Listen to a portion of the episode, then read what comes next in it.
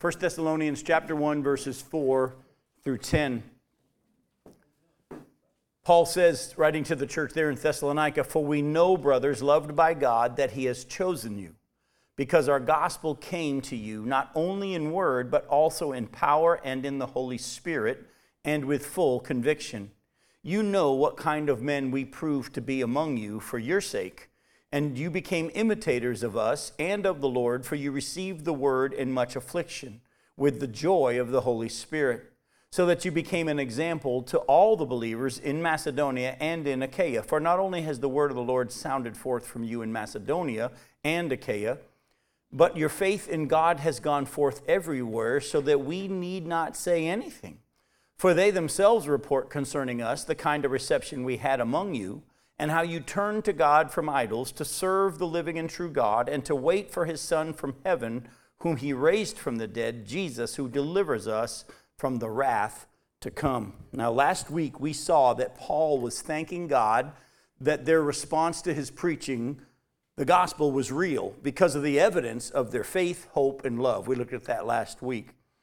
Even in the midst, though, of severe persecution, but some may not notice that in these verses, Paul's also defending himself. I don't know if you've caught that yet or not. He's showing the validity of his ministry among them since his arriving there was because of false accusations in other areas, and also because often, as it did happen often and happened there, after Paul left an area, false prophets would come in and badmouth Paul in the hopes of discrediting him. And so that's what we're going to deal with today a little bit.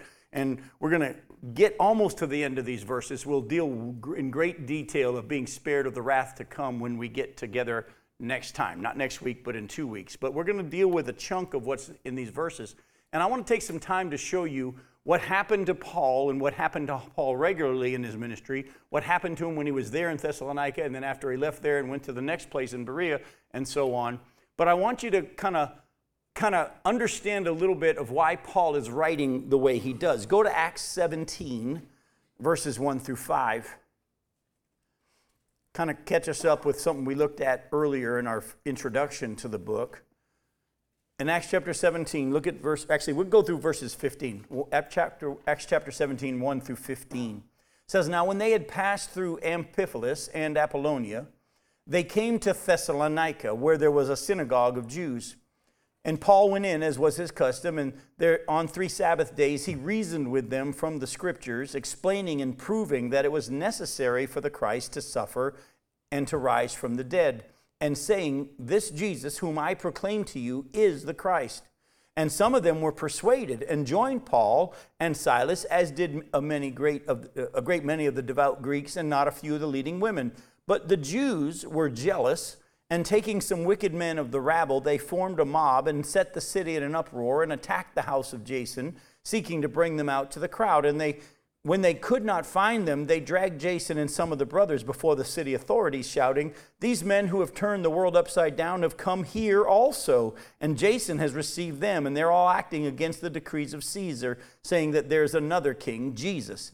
And the people and the city authorities were disturbed when they heard these things. And when they had taken money as security from Jason and the rest, they let them go. Now the brothers immediately sent Paul and Silas away by night to Berea. And when they arrived, they went into the Jewish synagogue, and now these Jews were more noble than those in Thessalonica. They received the word with all eagerness, examining the scriptures daily to see if these things were so. Now, many of them therefore believed, with not a few Greek women of high standing as well as men. But when the Jews from Thessalonica learned that the word of God was proclaimed by Paul at Berea also, they came there too, agitating and stirring up the crowds. Then the brothers immediately sent Paul off on his way to the sea but Silas and Timothy remained there. Now, those who conducted Paul brought him as far as Athens, and after receiving a command for Silas and Timothy to come up to him soon as possible, they departed. So, if you've been following Paul's ministry, remember he was in Philippi before what we just read here in chapter 17 of Acts. And he was in Philippi and he cast the demons out of those girls and got beaten and put in the cell, and the jailer and his family get saved. And then the magistrates come and say, Would you guys please leave? They leave there. They then go to Thessalonica. And when they get to Thessalonica, people start getting saved, the church begins, and a bunch of people in the city don't like it and they cause some problems. They start falsely accusing Paul of having wrong motives and trying to cause an insurrection against the Romans and all this stuff, which isn't what he was doing. He wasn't there to change the government, he was there to tell people about Jesus. At the same time, they caused such a problem, they moved on, went to Berea. When they got to Berea, as the gospel starting to spread there and the people are responding, some of those people that were in Thessalonica came and started causing problems for Paul there. And then he went on to Athens and so on. And if you read any of Paul's letters, you'll know that even when he writes to the Corinthians and others, he spends a lot of time trying to defend his ministry. And you're going to see that in just a little bit here in our book as well. Uh, we also see that in Philippians chapter 1, how some people are preaching Christ out of good motives, others are preaching it to make Paul look bad. And so keep in mind, Paul's written back to this church after hearing from Timothy that they've survived, that their faith is real, and they actually think kindly of Paul. And that makes him feel good because he didn't really know whether or not his ministry there was in vain or going to be received well because he knew one thing he wasn't there very long. It was really rough persecution while he was there. He knew that after he left, there not only were people complaining about him when he was there, there were people bad mouthing him after he left. And and then he goes to the next place, and those people chase him to the next town. Now, we're going to get into some really cool, interesting things about this, but let me go back, go back with me to the First Thessalonians and look at, again, at chapter 1, verses 4 and 5, and you'll start seeing now some of the things he's been saying, and they hopefully make a little bit more sense. He said, For we know, brothers, loved by God, that He's chosen you because our gospel came to you not only in word, but also in power and in the Holy Spirit and with full conviction, and you know what kind of men we prove to be among you for your sake. Jump over to chapter 2, look at verses 1 through 8. For you yourselves know, brothers, that our coming to you was not in vain, but though we had already suffered and been shamefully treated at Philippi, as you know, we had boldness in our God to declare to you the gospel of God in the midst of much conflict. For our appeal does not spring from error or impurity or any attempt to deceive. These are all things he's being accused of. But just as we have been approved by God to be entrusted with the gospel, so we speak, not to please man, but to please God who tests our hearts. For we never came with words of flattery, as you know, nor with pretext for greed. God is witness. Nor did we seek glory from people, whether from you or from others, though we could have made demands as apostles of Christ. But we were gentle among you, like a nursing mother taking care of her own children. So, being affectionately desirous of you, we were ready to share with you not only the gospel of God, but also our own selves, because you had become very dear to us. Now, you see, he's defending. Look, you, I hope you understood our heart while we were there. We've been accused of being in it for the money. We've been accused of being in it to, to deceive you and, and all these other things that aren't true. And actually, if you study Paul's writings, especially like I said in the book of Corinthians, he talks about the fact that even though as apostles they should have had their funds taken care of by the church because that was God's design and God had written that in His Word so that nobody would think we were in it for the money. We actually didn't take advantage of the right that we had. And we actually worked with our own hands to provide for our own needs. That's why I got to be honest with you, folks, who with Just Preacher Ministries, you hopefully have heard over and over, we don't charge. We never want anybody to think we're in this for the money. We're not about the, in this for the money. We're just going to, we want you to hear the Word of God. And we never want to say to somebody, unless you give a donation, we'll, we won't teach you the Word of God. And we want to make sure you understand our desire is that you know the Word. Oh, by the way, you may not know it, but Jim Johnson is not loved everywhere I go. And, and I started in the ministry as a pastor. I used to try to make everybody in the church happy. It about killed me. And even in a traveling ministry, I don't like it when I go places and after I leave, people say, well, yeah, but he only said that because this, that, or the other, and I'm not going to get into the things I've been accused of. There are people that disagree with my theology and they think, well, he's just one of them. And you can't put me in a box because I don't follow trends. I don't follow groups or systems. I want to just teach you the whole of Scripture. But you know what? As Paul had to come to realize, and I've had to come to realize as well, you have to do whatever it is you're doing for the Lord, knowing that one day you will stand before Him. Because you know what? Even though you may not be preachers, you deal with those same things as well. People question your motives. They question your, what you're doing and why you're doing them. And you can spend a lot of your time defending yourself, or you can just put your eyes back on the Lord Go to Acts chapter 20. Paul wasn't ignorant of how Satan works. Look at verses 29 through 30. Acts chapter 20, verses 29 through 30. He told the leaders of the church in Ephesus, he said, I know that after my departure, fierce wolves will come in among you, not sparing the flock, and from among your own selves, your own numbers, will arise men speaking twisted things to draw away the disciples after them. If there's a group of people that all of a sudden start saying, you know what, I really like so and so's teaching, there's going to be others who get jealous of that.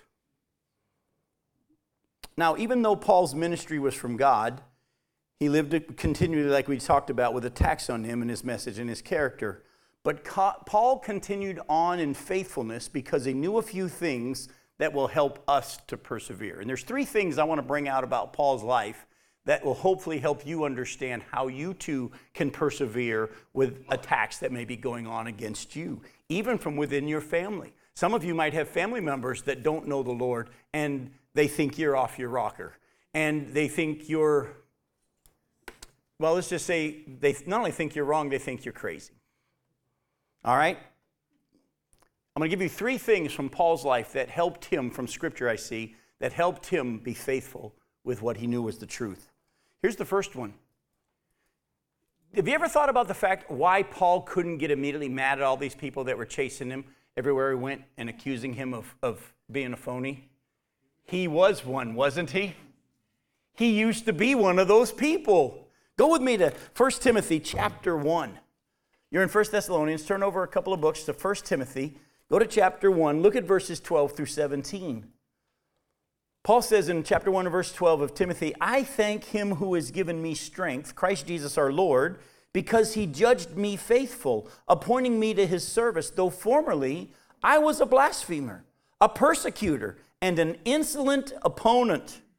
But I received mercy because I had acted ignorantly in unbelief, and the grace of our Lord overflowed for me with faith and love that are in Christ Jesus. The saying is trustworthy and deserving of full acceptance that Christ Jesus came into the world to save sinners, of whom I am the foremost. Oh, but I receive mercy for this reason, that in me, as the foremost, Jesus Christ might display his perfect patience as an example to those who were to believe in him for eternal life. To the King of, of the ages, immortal, invisible, and only God, be honor and glory forever and ever.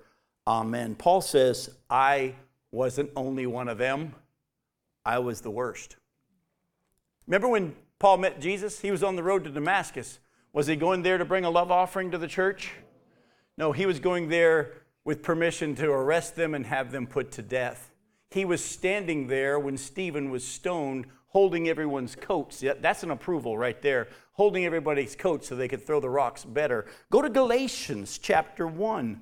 Listen to how Paul describes his, himself in this area, in, the, in this passage. Galatians 1, verses 10 through 24.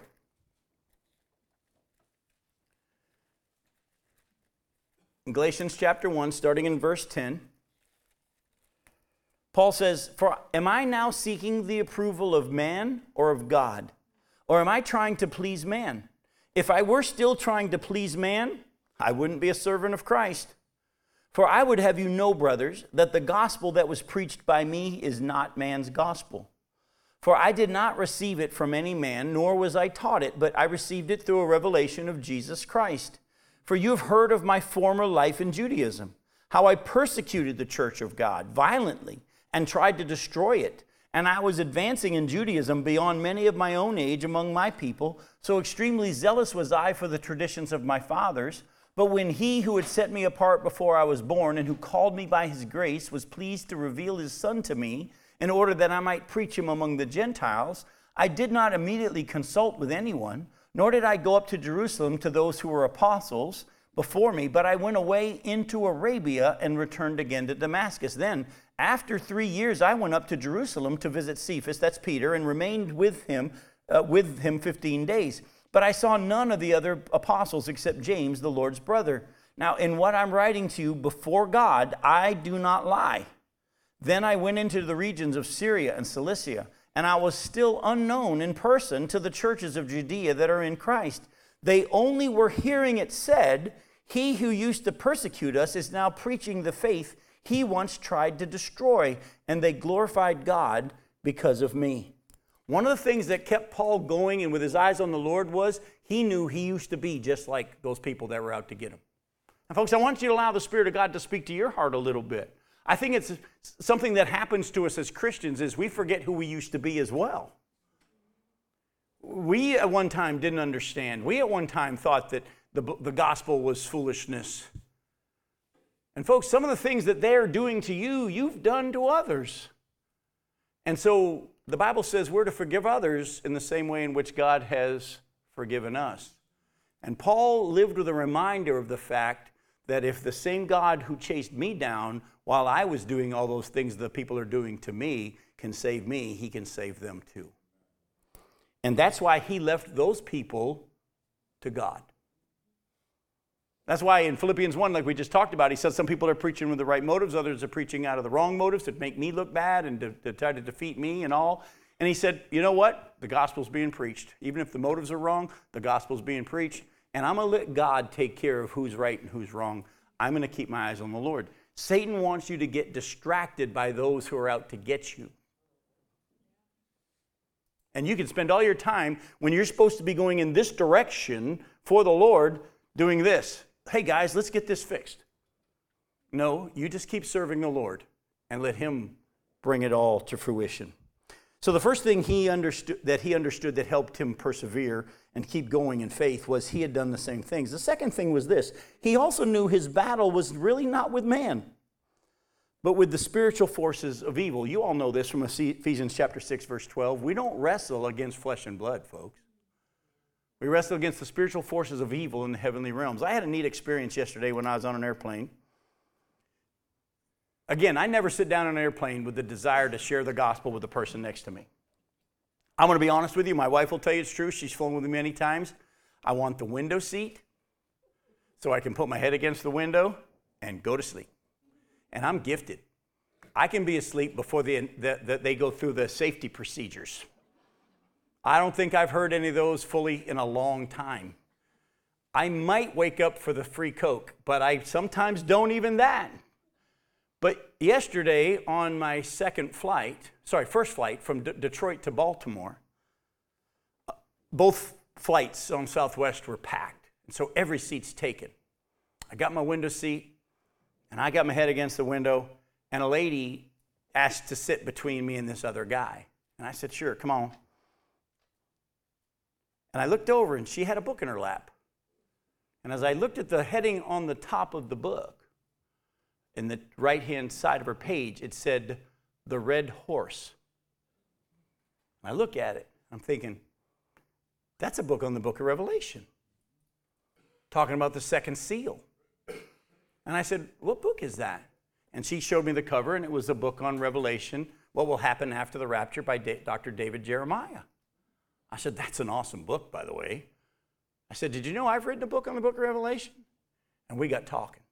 And I had the chance to pull out my phone and we used the Bible app on my phone, and we were just going. She had a hunger for the Word of God. And she was a believer, she's part of a church in Connecticut, and she's a part of a small group that meets, and they really love prophecy. And we got talking, and she asked me this question, though, later in the flight. She said, Can I ask you another question just off the top? I said, Sure. It'll be a dollar. I'm not in it for the money, I'm joking. So I said to her, I said this. I said, What's your question? She said, why does the world hate the Jews? I said, They don't hate the Jews. She goes, No, they really do. The world hates the Jews. I go, No, they don't hate the Jews. They hate the God of the Jews. Everybody thinks they're going after the Jews, but actually, Satan's only going after the Jews to get after God. You see, God's made all these prophecies that you've been reading about how all this stuff's going to happen in Israel and centered in Jerusalem, and, and Jesus is going to come back there and set up his kingdom. And the prophecies say that the nation of Israel has to be in the place at that time, and there's going to be another temple for the Antichrist to step into. All these things you've been studying are tied to the nation of Israel, and Satan knows he doesn't want Jesus coming back, and he wants to stop Jesus. The best way he knows he can stop him is to get rid of the Jews. And If there's no Jews, Jesus can't come back and fulfill the prophecies. Just like Satan tried to get Jesus to sin once, because if he can sin once, then he won't be the sinless sacrifice, and all God's plans are ruined. The world doesn't hate the Jews. It's the world system and Satan behind it who actually hate God. and Jesus. And they're going after them. And I said in John 15, Jesus said, if they hated me, they're going to hate you. And it really has nothing to do with you except the fact that you're tied to me. Folks, these people that are out to get you, even if they're family members, they're really not out to get you. Understand where it's really coming from. Remember how when Jesus said, I'm going to go to Jerusalem and I'm going to be killed, and Peter says, uh uh-uh. uh, I'm not going to let this happen. And the Bible says Peter rebuked Jesus. What did Jesus say next? Get behind me, Peter. No, he knew who was really speaking. Folks, it'll make you easier on these people that need grace if you understand who's really talking behind them and through them. And Paul understood that. So, one, he knew he used to be one of those people. Two, he knew this wasn't against them really, it was the one behind them. And there's a third thing. And because of this, he kept his eyes on God to please God and not man. For he knew he needed God's power and that God and God only would be his judge. Again, if you spend your time trying to defend yourself to people, you're wanting to be judged by people. Who's the only real judge? God. So don't worry about how much people approve or disapprove, but also know that you're going to stand before God. Oh, by the way, that also is a caution to you about following certain preachers hook, line, and sinker. All of us are flawed. None of us have it fully grasped. We're still learning as we continue to study the Word of God, and hopefully, the pastors that you listen to and the people, the Bible teachers that God has in your life, are humble enough to say, Look, I'm still studying it myself. But when they think they've already got it all figured out, when they've got their systems and everything's all set, and they just say, Look, believe what I believe, you've all of a sudden started to follow man, and you're living to please man. And when you stand before God and He holds you accountable for everything He said, and you say, Well, Lord, I believed everything Tony Evans said, or I believe everything Jim Johnson said, he's going to say, Look, I'm going to deal with Tony Evans and I'm going to deal with Jim Johnson in, in, when it's their turn. Right now, I want to talk to you about what I sent you. I want to encourage you listen to teachers, but the Bible says in 1 Thessalonians 5, we're to test the prophecies, hold on to what is good, reject what's not. Well, how am I to know, Jim? Well, do you have the Holy Spirit that wrote the book within you? He will show you. So don't live to please man, live to please God. Isn't that what Paul just said in Galatians 1? He goes, I want you to understand what I'm teaching you, I didn't get it from man. I'm not parroting my denomination's theology. I don't follow Sproul. I don't follow, you understand? There's nothing wrong with Sproul and there's nothing wrong with other preachers, but don't believe everything they say. You're not a disciple of these teachers. You're a disciple of the Lord Jesus Christ. And so you need to understand that when you just follow a certain person and believe everything they say, you're living to please man and not God. Go to 1 Thessalonians chapter 1 again. Look at verse 6. He says, And you became imitators of us and of the Lord, for you received the word in much affliction and with the joy of the Holy Spirit. Now, wait a minute, Jim. Doesn't that go against what you just said? Well, let me show you one more verse that might make you think that, and then I'll clarify it. So go to Philippians chapter 4. Go to Philippians chapter 4, look at verses 4 through 9. In Philippians 4, verses 4 through 9, rejoice in the Lord always. Again, I will say rejoice. Let your reasonableness, or your gentleness, some of your translations, be known to everyone, the Lord is at hand. Do not be anxious about anything, but in everything, by prayer and supplication, with thanksgiving, let your requests be made known to God. And the God of peace, which surpasses all understanding, will guard your hearts and your minds in Christ Jesus. Finally, brothers, whatever's true, whatever's honorable, whatever's just, whatever's pure, whatever's lovely, whatever's commendable, if there's any, any excellence, if there's anything worthy of praise, Think about these things. Now, what you have learned and received and heard and seen in me, practice these things, and the God of peace will be with you. Wait a minute, Jim. Paul's saying, follow me and follow what I live and how I teach. That goes against everything that you just said. No, it doesn't. Listen closely. What was Paul's teaching? He was saying, rejoice in who? In the Lord. And he says, and the God of peace even though you don't have understanding, God will grant you the peace, not my philosophies and my systems will make, make you comfortable. Now go to 2 Corinthians chapter, sorry, 1 Corinthians chapter, no, 2 Corinthians chapter 11. So I, am sorry, I'm going back and forth on myself. I'm thinking it's 1 Corinthians now. 1 Corinthians 11, verse 1. Yes, 1 Corinthians chapter 11, verse 1. Paul said this Be imitators of me as I am of Christ. When he was saying, Be imitator of me, follow what you've seen in me, he wasn't saying, Follow my theology or my systems or my you understand what i'm saying? He was he was simply saying this. He says i want you to follow the fact that i follow jesus. In ephesians chapter 4 verses 11 through 16 paul said it's god who gave the apostles who gave the prophets who gave the evangelists who gave the pastors and teachers for the equipping of the saints for the work of the ministry so that we'll no longer be infants tossed to and fro by every wind of teaching and every cunning and craftiness of men and their deceitful scheming, but we will all grow up into him who is the head, into who? Into Jesus. Paul said, Those of us who've been given the role to teach the Word of God and to preach the Word of God are to have you say, Imitate us as we follow Christ and you follow Christ. If they say, Follow me, remember how we read in Acts chapter 20, verses 29 and 30? how these guys were going to come in to have disciples follow after them. That's not a good thing. And Paul was not only teaching people not to follow man, but to follow Christ. He himself didn't try to please man, but he desired to please Christ. Paul also encouraged them that their God was already using their faith as a testimony to others in the areas of Macedonia and Achaia. Now, I'm going to come back to that in just a second. I'm going to show you one more thing. Go to 1 Corinthians chapter 4. Go to 1 Corinthians chapter 4. Look at verses 1 through 5.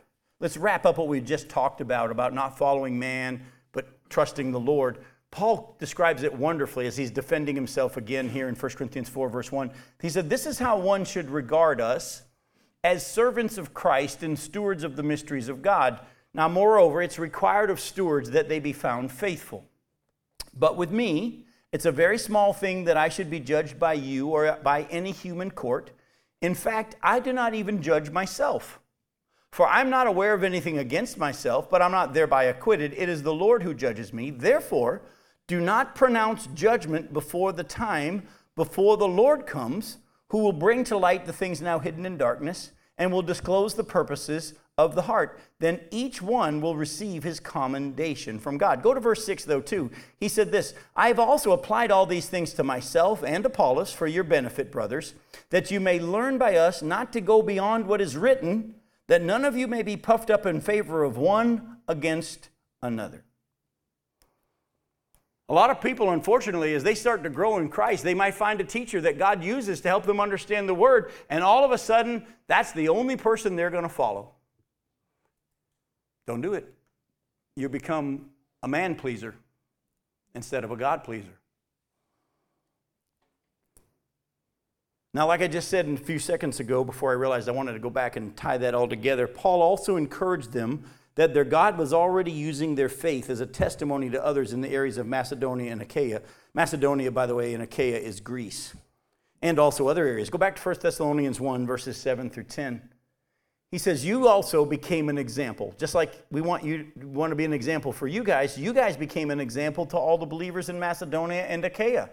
For not only has the word of the Lord sounded forth from you in Macedonia and Achaia, but your faith in God has gone forth everywhere so that we don't need to say anything. They already know, they've already heard about you. For they themselves report concerning us the kind of reception we had among you, and how you turned to God from idols to serve the living and true God. We have a tendency to think that God only uses preachers to spread his message. I see you shaking your head over there. You're right, he doesn't. But let's be honest, we kind of do it's just amazing how many people just assume if you've been to seminary, God's going to use you more than he can use me. Go to Matthew 5. Look at verses 14 through 16. I'm going to spend a little bit of time showing you from the scriptures that actually I think, and I'll explain why in just a little bit, I think God can use what we call the layperson more than the person that's been to seminary. Go to Matthew 5. Look at verses 14 through 16. Jesus says, You are the light of the world, those of you that went to seminary. Is that what he says? No, he says, You are the light of the world. A city set on a hill cannot be hidden. Nor do people light a lamp and put it under a basket, but on a stand, and it gives light to all in the house. In the same way, let your light shine before others, so that they may see your good works and give glory to your Father who is in heaven. Was he talking just to the preachers here, or is he talking to everyone? Remember, this is the Sermon on the Mount. There was a massive crowd of people that had gathered to hear him teach. Go to John chapter 4. I bet you there were even in this group a load of people that couldn't read. Go to John chapter 4. Look at verses 21 through 30. We're going to catch you up to where we are. Jesus is having a conversation with the woman at the well.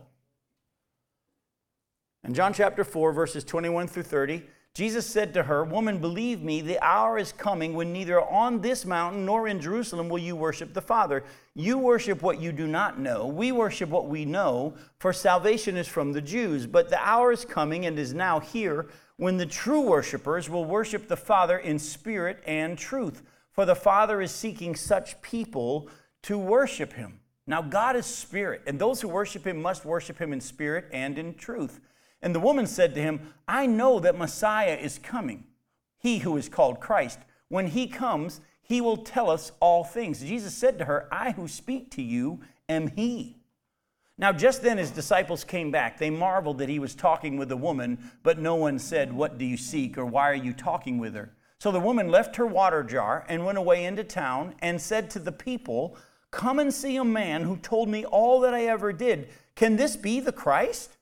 They went out of the town and were coming to him. Now, before I go for, further, because we're going to read some more in John, I want you to keep in mind what just happened and why this conversation that we jumped into here in verse 19.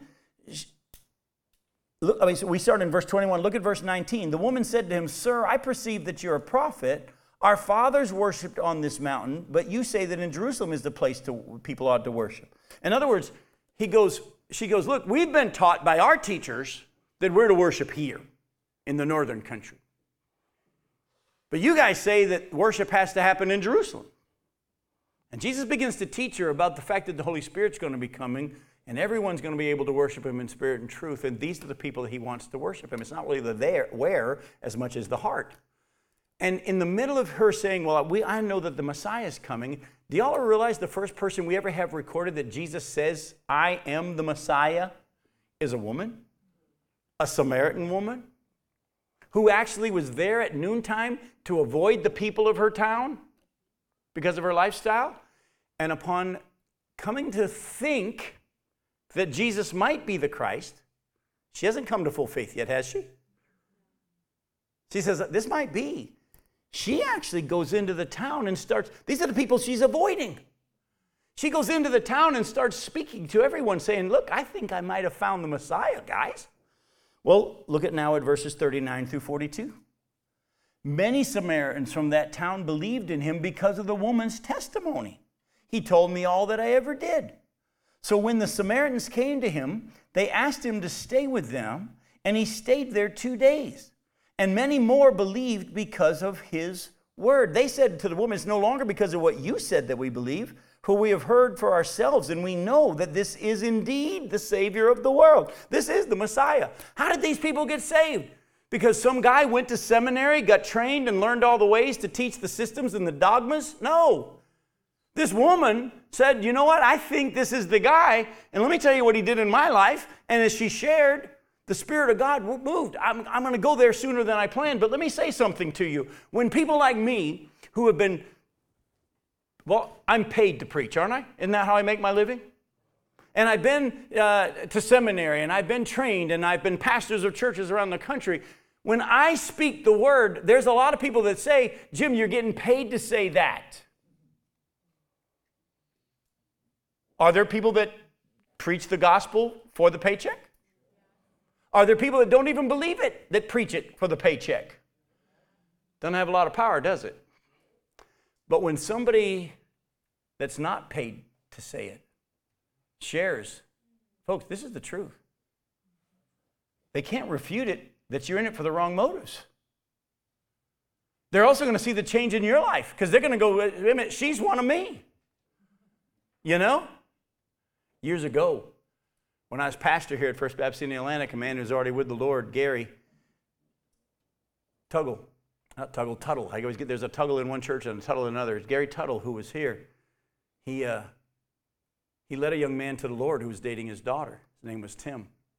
And Tim, not many months after he got saved, Tim passed away. And as we were going to have the funeral for Tim, God made clear to me that I wasn't to preach Tim's funeral, but Gary was to preach Tim's funeral. Do you know a bunch of people got saved at that funeral? And I got mad. I didn't have people get saved at my funerals very often. And then on top of that, the funeral director called me.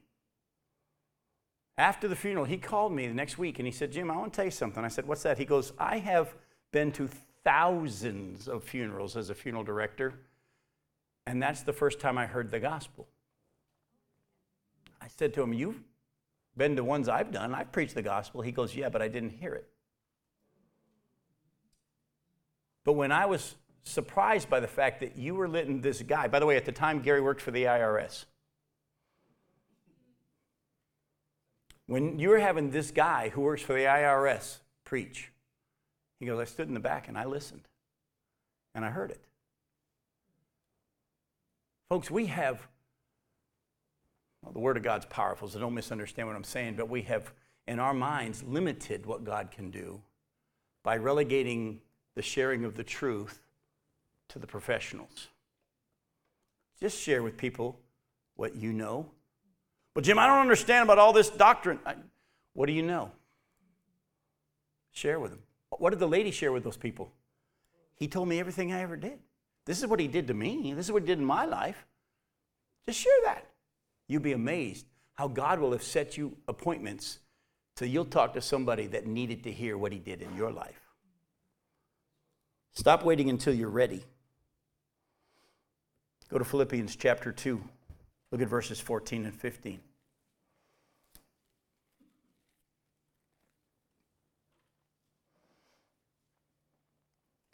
Do all things without grumbling or disputing, that you may be blameless and innocent children of God, without blemish, blemish in the midst of a crooked and twisted generation, among whom you shine as lights in the world. Isn't that interesting? He says, first of all, stop grumbling, stop fighting, stop quarreling, and realize you're children of God and just go shine in this world. It's a crooked and twisted generation. By the way, is it easy to shine when it's really dark? It's getting pretty easy to shine right now, isn't it? Stop waiting until you're trained and let the Lord use you.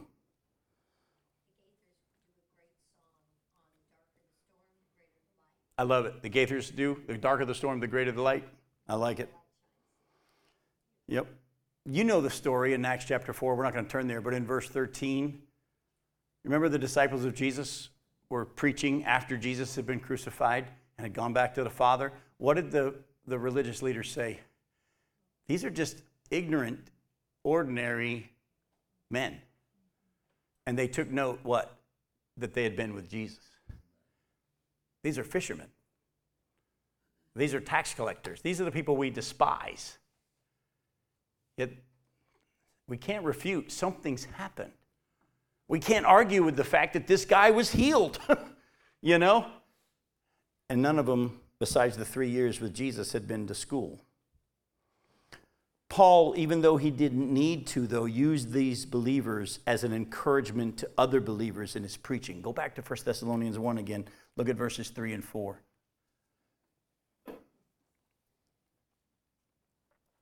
He says, Remembering before our God and Father your work of faith, your labor of love, and your steadfastness of hope in our Lord Jesus Christ. For we know, brothers loved by you, that God's chosen you because our gospel came to you not only in word, but also in power and in the Holy Spirit and with full conviction. And you, and then he goes on, you know what kind of men we proved to be among you. And keep reading in verse uh, 7 and, and, and following now, so that you became an example to all the believers in Macedonia and Achaia. For not only is the word of the Lord sounded forth from you in Macedonia and Achaia, but your faith in God has gone forth everywhere, so that we don't need to say anything. For they themselves report concerning us the kind of reception we had among you and how you turned to God from idols and served the living and true God. But even though he didn't need to say anything, he actually began to use them as an example. Turn over to Second Thessalonians. Look at chapter 1 here and look at verses 3 and 4 here. He says, "We ought always to thank always to give thanks to God for you, brothers, as is right, because your faith is growing abundantly and the love of every one of you for one another is increasing." Therefore, we ourselves boast about you in the churches of God for your steadfastness and faith in all the persecutions, all your persecutions and the afflictions that you're enduring. Even though he didn't need to, he still used them as an example. He bragged on that church. You want an example? Go to 2 Corinthians chapter 8. Let me give you an example where he bragged on this, these churches in Macedonia that he's writing to. 2 Corinthians chapter 8, He's talking to the church there in Corinth about a promise that they had made to give a love offering to the poor people in Jerusalem, and he uses the Macedonians as an example. 2 Corinthians chapter 8, look at verses 1 through 5. He says, We want you to know, brothers, about the grace of God that has been given among the churches of Macedonia. For in a severe test of affliction, their abundance of joy and their extreme poverty have overflowed in a wealth of generosity on their part. For they gave according to their means, as I can testify, and beyond their means of their own accord, begging us earnestly for the favor of taking part in re- the relief of the saints. And this not as we expected, but they gave themselves first to the Lord and then by the will of God to us. Paul is writing to the Corinthian church about their need to keep their promise to give the gift that they said that they were going to give, but he said, Let me give you an example. There are some churches over there in Macedonia that have been through some severe persecution and they're not wealthy, and they actually gave a lot. And they actually weren't forced to give. By the way, I don't know if you notice or not, but I do that. As I travel around, I'll use stories of what God's doing in churches that allow Him to do things by His power, and I'll use them to tell other churches to encourage them look, if you'll humble yourself and let God work through you, He can use you. Let me tell you about a church back in Florida. Let me tell you about a church over here in Virginia and these types of things. I've bragged on churches all around the country to other, about other churches. I, I'm going to brag real quick on one real quick. Over here in Melbourne, First Baptist Melbourne, they probably get mad that I'm going to do this, but it's all right. I'm going to do it anyway. They're in the middle of a huge building program. And when I say huge, it's a multi million dollar building program and it's actually been delayed for quite a bit, which is a part of building. But in the midst of all this, when they ended their budget year, they had a surplus of giving. And you would think the natural reaction would be to put it towards your building to speed up the finishing of the building. They felt like God told them He gave them extra to share. And they wrote $10,000 checks to other churches in this association as a gift with their surplus from their giving at the end of the year. Oh, I could go on. There's other churches as well. But let me just tell you, isn't that an encouragement to you? Isn't it neat to hear this? We hear lots of the stories of the churches that are a mess and fighting with each other and falling apart and all that. Isn't it an encouragement to hear that there are churches that are actually following God? That's what Paul did. He said, I don't have to. Word's already spread, but I've I'm going to use you guys as an example to others. Let me ask you a question. Could somebody brag on you? Could somebody tell somebody else? Let me tell you about a friend of mine. They may not name your name, but do they use you as an example of faith and hope and love? Do they say, let me tell you how this person responded to the loss of their spouse? Let me tell you how this person responded to their cancer diagnosis. Let me tell you how this person responded to the loss of their job. Let me tell you how this person responded to this persecution of whatever it is. And let me tell you how this person's generous. Let me tell you how this person does, has. And God is alive, is He not? He's able to live His life through us in a way that is supernatural, is He not? Are people seeing it in you? People able to use you as an example? You know what we do in our family sometimes? Actually, not sometimes, we've done it a lot now. When it's their birthday, we eulogize them. At their birthday party, we sit around the table or restaurant or where we are, and the rule is this I've been doing, as a pastor, funerals for so many years. It grieves me to see how much everybody brags on the person that just died. And I've sat there thinking, I wish we would say these things while they're still alive. Why do we say all this stuff after they die? And so we've done it. It's, a part of our tradition in our family now. If it's your birthday, you can't say anything because you're dead. This is how we do it to make it fun. You have to sit there, you're dead.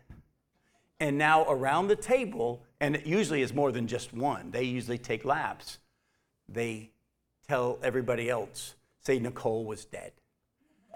Let me tell you about Nicole and what I, how I saw Jesus in Nicole, or Dad, Dad's dead. Let me tell you what I saw in Dad. And we bless that person by bragging on the Jesus in them and every now and then, because you, your flesh wants to go, ah, ah but, and you want to you want to say something, and everybody goes, no, no, no, no, no, you're dead. you can't say anything. Folks, I'm telling you, if you do it, there's going to be tears. There's a joy. We need to encourage each other. Don't just tell others about, tell them if you see Jesus in them. I tell people all the time. I was at this men's conference last weekend in Detroit, and I am in this conference center at a campground in Michigan, and I'm with 80 men wearing jeans and t shirts, and I didn't shave the whole weekend. It was awesome. I love doing men's retreats. And I got up there when I started speaking to these guys, and I just simply said this I said, Hang on for a second. Before we get started, let me tell you, after just listening to you guys sing at the top of your lungs, what an encouragement you are to me. You know why? he said, I told him, I said, because the Bible says that I'm an alien in this planet, and I know I am, and I feel like it. And I like the fact that I got some more aliens with me tonight. You know, you're an encouragement to each other just by showing up.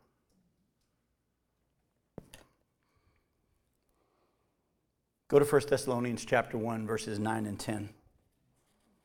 Notice also what others were saying about the believers in Thessalonica. We'll deal with verse 10 next time we get together in two weeks, but look at verses 9 and 10. For they themselves report concerning us the kind of reception we had among you, and how you turned to God from idols to serve the living and true God, and to wait for his Son from heaven, whom he raised from the dead, Jesus, who delivers us from the wrath to come. They bragged on the fact that they turned to God from what? from their idols. But they didn't just turn to God for salvation, they turned to God to do what? I heard it. Say it again, Jack. Good. To serve Him. This is important. If your salvation is you believe so Jesus will take you to heaven, I want to double check. Because the Bible is very, very clear. Second Chronicles 5:15 says that we no longer live for ourselves, we live for the one who died for us. I know a lot of people that say they're Christians and they still live a sinful life, but they say, I'm forgiven, I'm going to heaven, I prayed the prayer, but they're not living for Jesus. They're not turning from their sin to serve the Lord. The Bible, Jesus himself said, unless you're willing to forsake and follow, you can't be my disciple. He even said, look, before you, people said, hey, I want to come follow you. He said, you might want to double check and recount and count the cost. This isn't going to be an easy believism. If you think, praise God, I believe in Jesus, I'm going to heaven, but you have no desire to serve Him, you might want to double check. They turned from their idols. That word turned, by the way, is a picture of repentance. Go to Acts chapter 3. Acts 3, verses 17 through 19.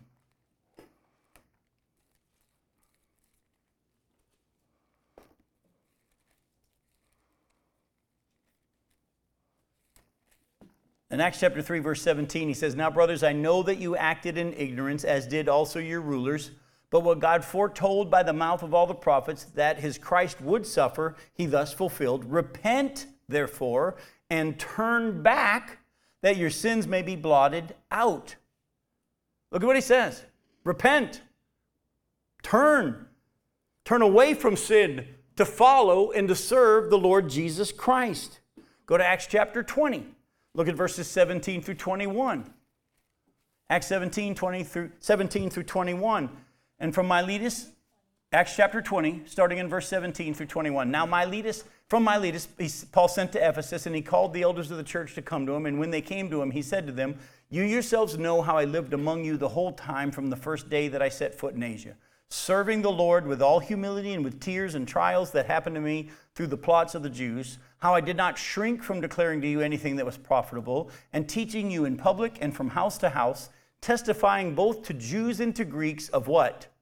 Repentance toward God and of faith in our Lord Jesus Christ. Folks, I'm going to ask you a question. When you got saved, did you turn from your sin and start to follow Jesus? Or did you just say, I'm going to keep going down the road I'm on? Jesus, could you just mark me as one of your people going to heaven?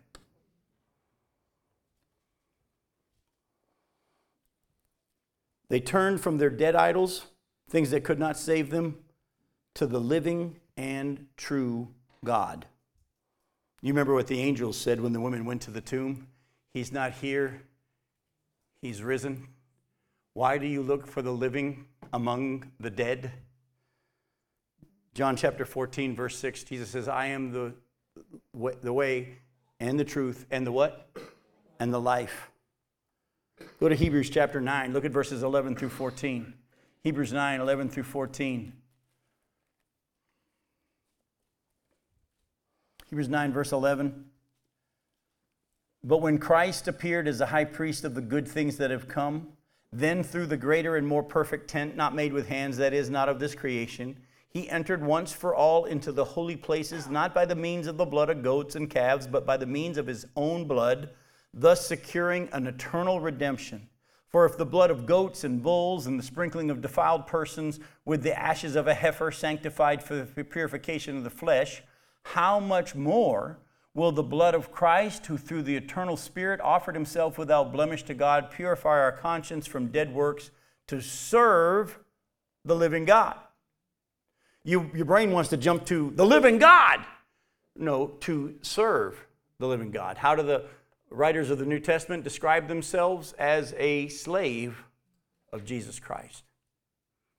Folks, is that something else somebody would say about you? Not that they believe in Jesus, but that this individual is living for Jesus. There's been a change in their life. That's one of the things I've enjoyed in this 17 years of traveling is I go to a lot of churches. One of the two churches I spoke at too this past weekend in Detroit, I've worked with for 16 years. Some of those men that we shared bunk beds with there in the cabins for a weekend, I've known for a long time. And one of the neat things is to watch them grow in their walk with the Lord Jesus Christ, to see the evidence of their real salvation as they continue to learn how to say no to the flesh and yes to the Spirit. Becky and I are heading to Galax, Virginia in October. We've been going in every May and every October for 10 plus years. And these people have become close to us and we love them and can't wait to go hang out with them. And there's three Mexican restaurants in this little town, but we're going to eat Mexican food, you know? And, but at the same time, we're watching them grow in their walk with the Lord. And I say to them as well, I hope you're seeing a growth in us because we're not talking about praying a prayer to go to heaven. We're talking about turning from sin to serve God. And they were waiting for who? Go back to 1 Thessalonians chapter 1. Look at verse 10. And to wait for his Son from heaven, whom he raised from the dead, Jesus, who delivers us from the wrath to come. We see all through the scriptures that we are living for Christ down here, but we're also mindful and looking for Jesus to come back and take us to where he is. Isn't that what the scripture teaches? We're not taught to watch out for the Antichrist. The church has been taught to watch for Jesus. John 14, verses 1 through 3, Jesus says, You believe in God, you believe, believe also in me. In my Father's house are many rooms. If it weren't so, I would have told you. And if I go prepare a place for you, I will come back and take you to be with me where I am. Acts chapter 17, where we just read, where they're told to turn in repentance toward God, he then says, and to wait for his Son from heaven. Titus chapter 2, verses 11 and 13 talks about how we're waiting for our blessed hope, the appearing of our great God and Savior, Jesus Christ.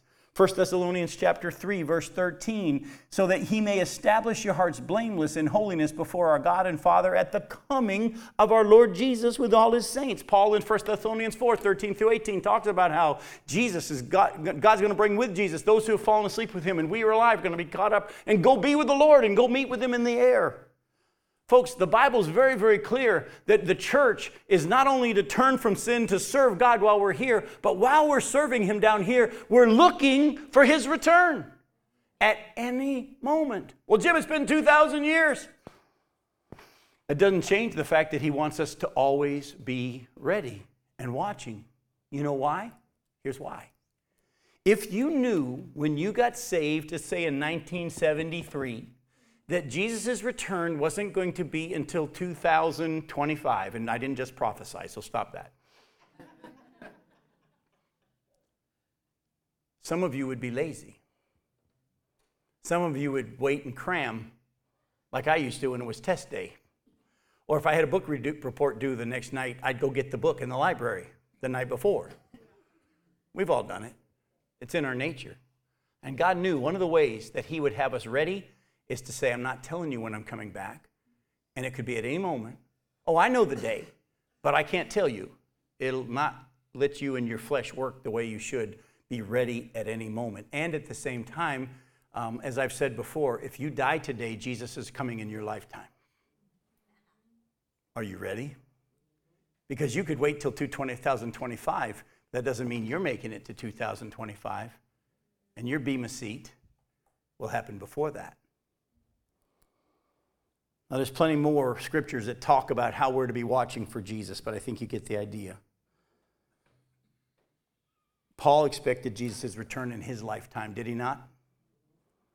How many times did he say, and we who are alive will be caught up? Did he also say, not say in 1 Corinthians 15, we're not all going to sleep, we are going to be changed? He expected it in his lifetime, and so should you and I. But here's the question. Look at verse 10, and we'll close with this to set us up for when we come in two weeks that they were to turn toward serve the living and true God and to wait for his son from heaven whom he raised from the dead Jesus who delivers us from the wrath to come. The question we're going to deal with in 2 weeks when we get back together is this. Is this wrath to come that Paul is talking about the wrath of hell that he spares us from hell or the tribulation period which is a time of God's wrath on the earth? Which is it? Well, I will answer that question in 2 weeks. Until then, I love you. We'll see you then.